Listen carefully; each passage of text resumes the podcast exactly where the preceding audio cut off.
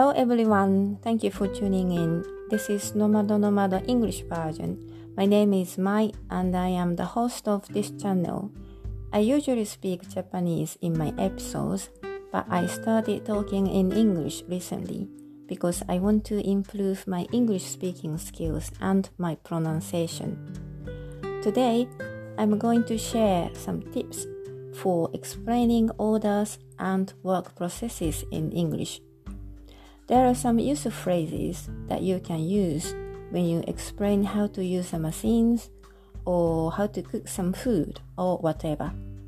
For example, first or at first, secondly, and then, and then, etc. Using these phrases, you can indicate the orders and steps.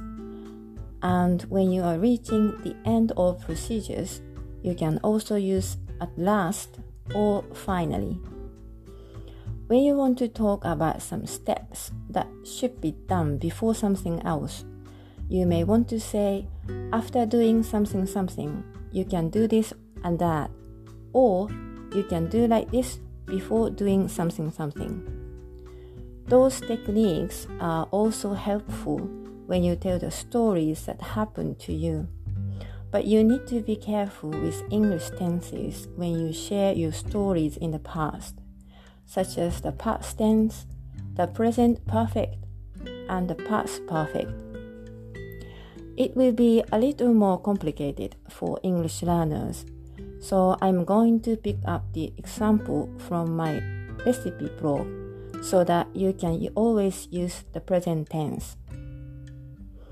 At the same time, you may find some new specific terms and words when you read the recipes. I think the same thing happened when you read a recipe in Japanese. There are some technical terms that are specifically used in recipes.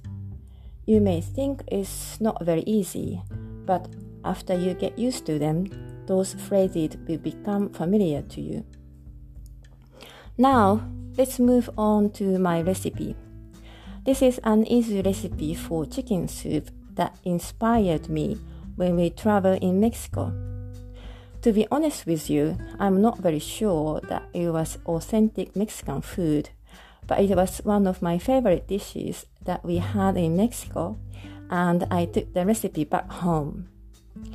First of all, you need to prepare a bit. Cut onions, carrots, and sweet peppers into pieces. Chop the garlic and the coriander stalks into small pieces and cut the chicken into pieces seasoned with salt and pepper. And then you can start cooking. At first, you need to fry the chicken in a frying pan. This is for removing an excess fat from the chicken. Secondly, Put the chicken and the other ingredients, including green olives, chilies, bay leaves, white wine, and water, in a saucepan and cook. After all of the ingredients have softened, place them on a plate and serve with a quarter of a lime. Did you spot the words and phrases which illustrate the orders and steps? Like, first of all, and then, secondly, and after. Those can be the clues when you understand the procedures in English, so please note them and use them when you have a chance.